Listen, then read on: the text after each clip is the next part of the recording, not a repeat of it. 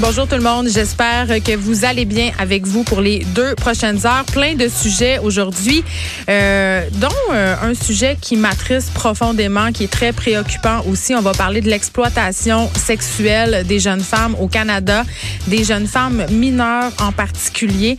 Le Québec qui serait une plaque tournante euh, pour justement ces filles-là, pour les exporter, pour les exploiter, pour les pimper, comme on dit en bon français. On va en discuter avec quelqu'un qu'on a déjà reçu à l'émission pour parler de ce sujet-là, le policier Ghislain Vallière, parce que ce policier-là, il travaille sur des projets liés à ces enjeux d'exploitation sexuelle au service de police de l'agglomération de Longueuil. Il va être avec nous. Euh, évidemment, il y a une commission parlementaire sur l'exploitation sexuelle en ce moment. Beaucoup de beaucoup de commissions parlementaires en ce moment. Euh, il y en a une sur la DPJ aussi. On va y revenir tantôt parce qu'il s'est passé euh, des choses ce matin. Il y a eu un témoignage quand même assez percutant. Mais concernant l'exploitation sexuelle, on parle du Québec, mais Montréal aussi particulièrement un gros problème. Sérieusement, on peut se commander des filles comme des pizzas. Littéralement, c'est ça qui se passe. Tu vas sur Internet. Je suis allée voir un peu des sites l'autre fois. Euh, quand j'avais parlé avec Ghislain, parce que je le croyais comme pas. Je suis désolée, je voulais pas. Je, je me disais, je peux pas croire que c'est à ce point facile, à ce point euh, terrible. Et là, tu tapes juste sur Google une coupe d'affaires et tu tombes sur des sites de rencontres qui euh, d'agences d'escorte, en fait, qui se cachent même pas d'être des agences d'escorte. Là, c'est même pas caché. Et là, euh, tu peux littéralement cocher ce que tu veux. Donc, euh, origine ethnique, grandeur, poids, couleur de cheveux, couleur de yeux et évidemment les choses que tu veux que la madame te fasse. Hein? Et une chose qui est très, très populaire euh, depuis quelques années, c'est la girlfriend experience. Donc ça, c'est euh, ça coûte cher en plus. C'est les hommes qui se louent une fille. Euh, bon, là, on a, on a, tous Pretty Woman en tête, là, mais ce n'est pas ça. La girlfriend experience, c'est souvent accompagné d'une sortie, mais ce qui caractérise en fait euh, cette expérience-là, c'est que la fille va vous embrasser. Parce qu'on sait que la plupart des travailleuses du sexe refusent d'embrasser leurs clients pour plein de raisons. Je vais pas rentrer là-dedans, c'est pas ma réalité, puis je connais pas assez ça pour me prononcer. Mais dans la girlfriend expérience, souvent, ça comprend des baisers et l'illusion qu'on est en relation de couple avec quelqu'un. Et là, euh, aujourd'hui, on se parle oui de travail sexuel, mais du travail sexuel des mineurs parce qu'il y a une demande, une grosse demande. Et moi, c'est ça qui me jette à terre. C'est ça que je ne comprends pas. Le goût qu'ont ces hommes-là. Et là, c'est pas tous les hommes là, qui consomment des travailleuses du sexe qui ont un goût pour les mineurs, mais quand même, force est d'admettre que c'est un marché lucratif, qui a une demande et que c'est pas nécessaire d'aller faire un petit voyage en Thaïlande pour avoir un rapport sexuel avec un jeune homme ou une jeune fille de 13, de 12 ans, de 14 ans. Euh, ces filles-là qui sont souvent des fugueuses, qui sont souvent euh, des filles qui se sont sauvées de centres jeunesse qui se retrouvent poignées. Là, je parle de filles. Il y a des garçons, mais c'est quand même la majorité des jeunes filles qui se retrouvent euh, dans les griffes de des PIM. Et en ce moment, euh, bon, il y en a un PIM qui vient de recevoir une sentence de prison de 15 ans. J'en parlerai avec le policier Vallière. Euh, je vais pas nommer son nom parce que je trouve qu'ils sont déjà assez glorifiés par certaines personnes. Mais ce PIM-là, quand même, qui a exploité neuf personnes, dont sept mineurs, qui va se taper 15 ans de prison, bravo, et qui ne montre aucun remords aucun remords. Et Maria Amourani, qui est une criminologue spécialiste du travail de l'exploitation sexuelle et aussi des gangs de rue, disait que ces, ces gars-là voient les filles véritablement, ils se perçoivent comme des hommes d'affaires et perçoivent ces filles-là comme des marchandises, d'où peut-être l'absence de remords. Bref, j'espère qu'il va sortir quelque chose de, cette commission d'enquête-là. On va faire un portrait, mais ça sera pas juste déprimant. On va se parler des solutions aussi, parce qu'il y a des solutions qui sont proposées pour lutter contre ce phénomène. Aussi, euh, bilan de mi-mandat hein, pour euh, les mairies du Québec. On aura les journalistes Karine Gagnon et Jean-Louis Fortin. On va faire un retour sur le mandat de Régis Labaume à Québec hein, et Valérie Plante à Montréal. Leur bon coup, leur moins bon coup. On va faire euh, le point dans tout ça. Aussi, je ne sais pas si vous avez vu ça passer en avril dernier, le chantier féministe. OK, ça c'est un projet euh, qui a rapport avec le monde du théâtre. Ok, ça a été lancé pour s'interroger un peu sur la place des femmes dans ce milieu-là, euh, parce que euh, bon, il y a une étude qui a révélé que pour les saisons 2017-2018 et 2018-2019, les théâtres francophones de Montréal et de Québec avaient confié 60% de leur mise en scène à des hommes contre 29% à des femmes, et ça avait fait beaucoup réagir le milieu du théâtre, d'où ce chantier-là, ce projet euh, de chantier féministe. et là, on aura Ginette Noiseau pour nous en parler aujourd'hui. Euh, parce que bon, euh, il y a des conclusions qui arrivent avec cette initiative-là. Et je veux juste, euh, j'ai rarement l'habitude de laver mon linge sale à la radio, mais là j'ai envie de le faire pour le bénéfice de cette cause-là. Pour vrai, j'ai travaillé, je travaille dans beaucoup de milieux dans ma vie. Là. Je travaille à la radio, j'écris des chroniques sur le, le, blog du Journal de Montréal, j'écris pour le cinéma, j'écris des livres. Et j'ai fait une pièce de théâtre. Et on parle souvent du sexisme latent dans le monde de la culture. Et j'en avais jamais vraiment été victime. C'est-à-dire que j'avais jamais été vraiment le témoin euh, d'actes sexistes dans mon milieu de travail. J'avais jamais eu l'impression que parce que j'étais une femme, j'avais eu moins de chance, moins d'opportunités, qu'on qu'on invalidait mes idées ou ce que je disais, sauf au théâtre. Sérieusement, là, je n'ai jamais vécu autant de sexisme qu'au théâtre.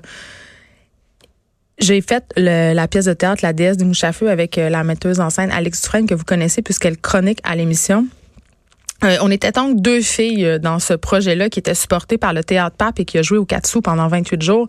Et on avait une distribution entièrement féminine. On avait 13 actrices non professionnelles, des jeunes filles de 12 à 17 ans. Donc, c'était un projet très particulier et c'était important pour nous euh, puisque le sujet de la pièce était l'adolescence, mais dans ce cas-là, un peu de de particulier. C'était quand même délicat. Beaucoup de, on parlait beaucoup de drogue, de sexualité. Donc, c'était important qu'on pour nous, Alex et moi, qu'on développe un, espèce d'espace sécuritaire pour ces filles-là, pour qu'elles puissent, si on veut, avoir une expérience artistique dans laquelle elles étaient à l'aise. Et tout au long de ce processus de création, puisque c'était du théâtre de création pendant un an, on a essuyé les remises en question euh, de l'équipe qui nous entourait. Au début, je me disais, bon, est-ce que c'est vraiment parce que je suis une femme? Est-ce que c'est parce que je suis jeune?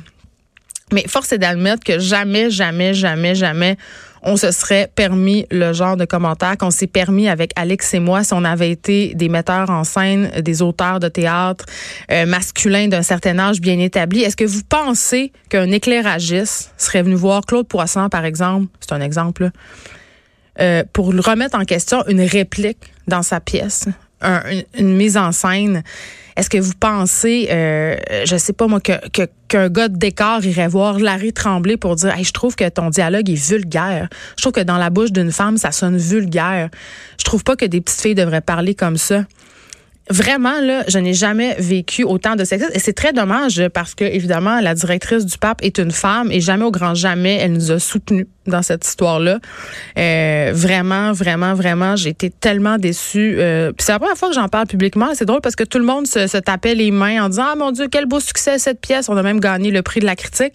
Mais derrière cette magnifique pièce est plein de d'honneur et ces filles-là qui ont vécu une expérience formidable, euh, se cache quand même une expérience de création où, euh, où, je, où je, je, sors de cette expérience de création-là très amère, très amère.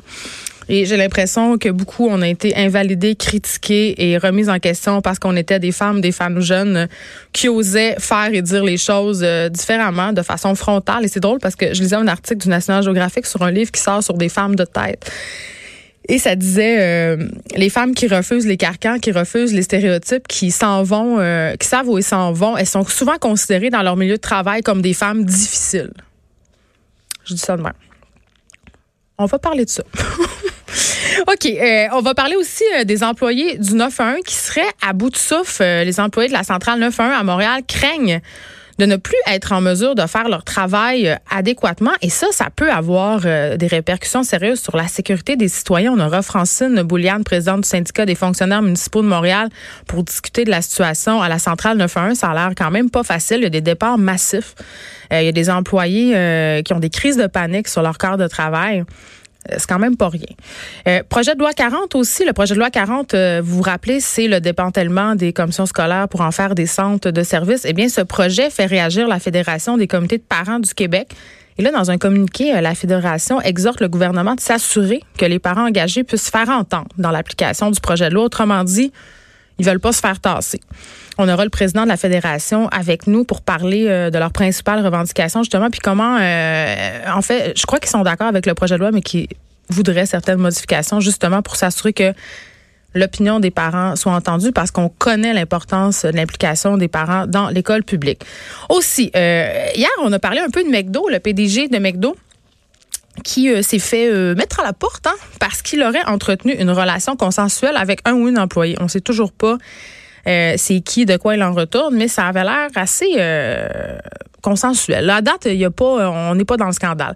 Et ça m'a donné l'idée de parler avec une spécialiste des ressources humaines. On se demande aujourd'hui, est-ce que c'est une bonne idée d'entretenir une relation amoureuse au travail? Ça peut être quoi les conséquences? Hier, euh, je disais souvent, malheureusement, quand il y a des relations amoureuses ou sexuelles, parce qu'il y a des gens au bureau qui sont qui ont des relations sexuelles sans être en couple, ça existe, 2019. Euh, souvent, les conséquences fâcheuses, ben, c'est la femme qui les essuie. Et là, je me suis dit, Geneviève, t'es-tu en train de capoter? C'est-tu un préjugé? T'es-tu une féministe enragée? Eh bien, non, selon la spécialiste des ressources humaines qu'on va recevoir, il y a des chiffres à l'appui. Souvent, ce sont les femmes qui écopent. On aura aussi euh, David Cantel, puisqu'on connaît enfin, enfin, enfin les gagnants des prix Goncourt, du prix Féminin, du prix Renaudot. Il n'est pas encore arrivé au Québec, celui-là. Euh, mais quand même, on va en jaser avec lui.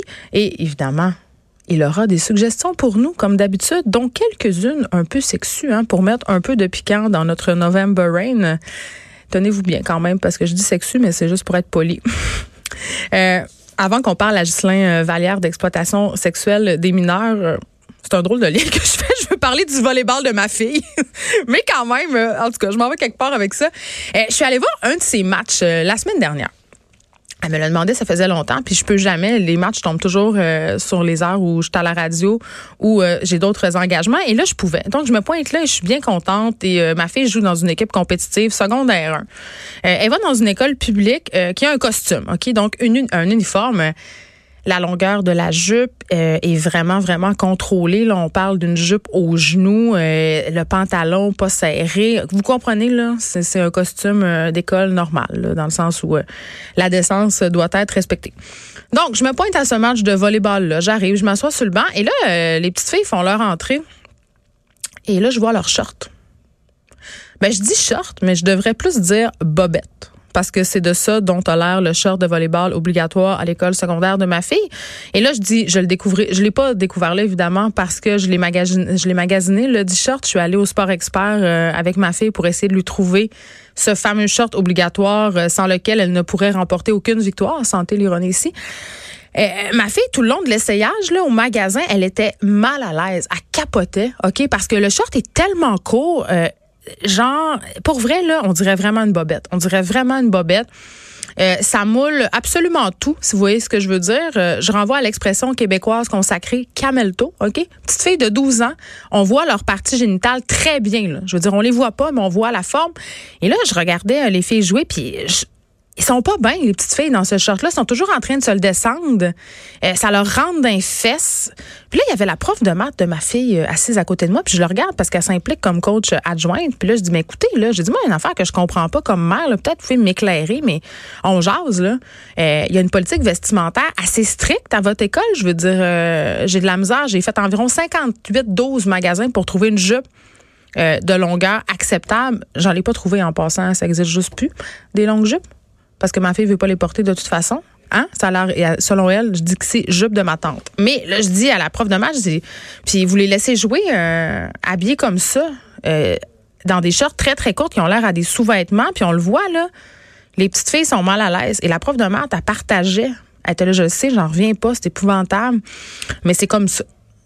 Donc, c'est ça. D'un côté, euh, les petites filles doivent porter des shorts bobettes et l'équipe de volleyball masculine, je souligne au passage, ben eux, ils ont des shorts bien normaux, des shorts baggy euh, lousses, dans lesquels tu es bien. Pourquoi? Pourquoi les petites filles n'auraient pas le droit de porter ce type de shorts-là au lieu des espèces de shorts dans lesquels elles sont visiblement mal à l'aise? Sérieusement, ici, il y a quand même un double standard qui est assez euh, quelque chose. Puis c'est souvent dans le sport, c'est un peu ça. J'en ai parlé souvent là gymnastique, nage synchronisé, patinage artistique, même le rugby au féminin. Faut tout le temps que les filles soient sexualisées. Faut tout le temps, même au tennis féminin aussi là, euh, quand même il y a un gros enjeu de faut que la madame soit cute.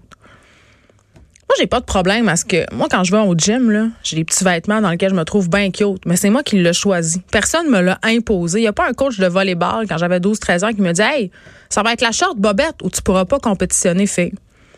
Moi, je trouve que c'est un drôle de message envoyé. On parle beaucoup de discussions sur le consentement en ce moment. Là, je veux dire, obliger ces jeunes filles-là à porter des shorts si courtes qui sont toujours en train de se sortir du derrière. Là, je sais pas, mais moi, j'ai quand même euh, un méchant problème avec ça. Euh, avant qu'on aille à la pause, je vais faire un petit retour sur ce qui se passe à la commission spéciale sur les droits des enfants et de la protection de la jeunesse. Ce matin, on a pu entendre un témoignage que je trouve euh, fort percutant, fort utile aussi, quelque chose dont on se doute mais là, il y a quelqu'un qui le met en fait en mots et je trouve ça très bien. C'est le docteur Delphine Colin Vézina. Euh, le docteur Colin Vézina, c'est une chercheuse dans le domaine de la protection de l'enfance depuis 20 ans. Donc, je pense qu'elle ce dont euh, elle parle. Euh, et là, elle parlait du manque de formation puis de temps des intervenants de la DPJ. Et ce qu'elle disait, puis elle n'était pas en train de taper sur la tête des intervenants. Elle disait seulement parce que ce sont euh, souvent des, euh, des intervenants débutants qui commencent, euh, qui sont aux premières lignes à la DPJ. ben ça donne lieu comme à, une espèce d'insensibilité, pardon. Ce qu'elle soulignait avec justesse, le docteur Delphine Colin Vézina, c'est que les enfants de la DPJ, avant d'être des enfants de la DPJ, ce sont des enfants blessés, ce sont des enfants trahis, traumatisés. Et euh, elle émettait euh, l'hypothèse que le système, en fait, risque à nouveau de les traumatiser parce qu'il y a trop de mesures coercitives. Euh, elle dit qu'on étiquette beaucoup trop les enfants de la DPJ sans se poser la question de pourquoi on leur accole ces étiquettes-là. Par exemple, on va dire d'un enfant, bon, il est oppositionnel, il est défiant, il est immature, il sait pas comment gérer sa colère. Tout ça, c'est juste. Mais selon elle, c'est une erreur de s'arrêter là. Faut se demander pourquoi ces enfants ont développé ces problèmes-là. Et là, elle ne remettait pas en question la bonne volonté des intervenants, je l'ai dit. Euh, mais il y a comme une espèce de d'insensibilité systémique, si on veut, parce qu'on veut que les choses se fassent, parce qu'on veut gérer des dossiers. Et là, elle parlait de la situation en centre jeunesse où on utilise la contention, l'isolement, les retraits. Euh, c'est très courant dans ces centres-là. Et elle, ce qu'elle disait, c'est, tu sais, on prend ces mesures-là pour protéger les enfants euh, contre eux-mêmes, mais aussi pour protéger les autres enfants, les autres adolescents qui sont euh, dans ces centres-là. Euh, mais souvent, ces mesures-là sont prises parce que l'enfant suit pas les règles, parce qu'il participe pas aux activités, parce qu'il revient d'une fugue. Donc, ça serait peut-être bien qu'on se demande pourquoi, pourquoi ces enfants-là en sont arrivés là, au lieu d'essayer de juste mettre un plaster sur une hémorragie. Comprenez ce que je veux dire? parce que ces enfants enfants-là, elle l'a rappelé plusieurs fois, ce sont des enfants qui ont été beaucoup trahis. Ce sont des enfants qui ont de la misère à faire confiance au système, qui se sont euh, sentis blessés, trahis, humiliés à plusieurs euh, reprises. Donc, vraiment, euh, ce qu'elle aimerait, c'est qu'une réforme soit mise en place pour éviter que les intervenants les moins expérimentés se retrouvent en première ligne, justement, à l'étape de l'évaluation des signalements. Elle, est allée d'une image très forte. Elle a dit, c'est comme si au triage, dans les urgences, on mettait quelqu'un avec peu d'expérience, alors que ce sont des rôles cruciaux. Euh, donc, on s'attaquerait pas à la racine du problème, selon elle. La DPJ, c'est une grosse machine et visiblement, il y a du sable dans l'engrenage. On peut pas euh, penser aider ces enfants-là en ne s'attaquant pas à la racine du problème, c'est-à-dire à leur souffrance, à ce qu'ils ont vécu.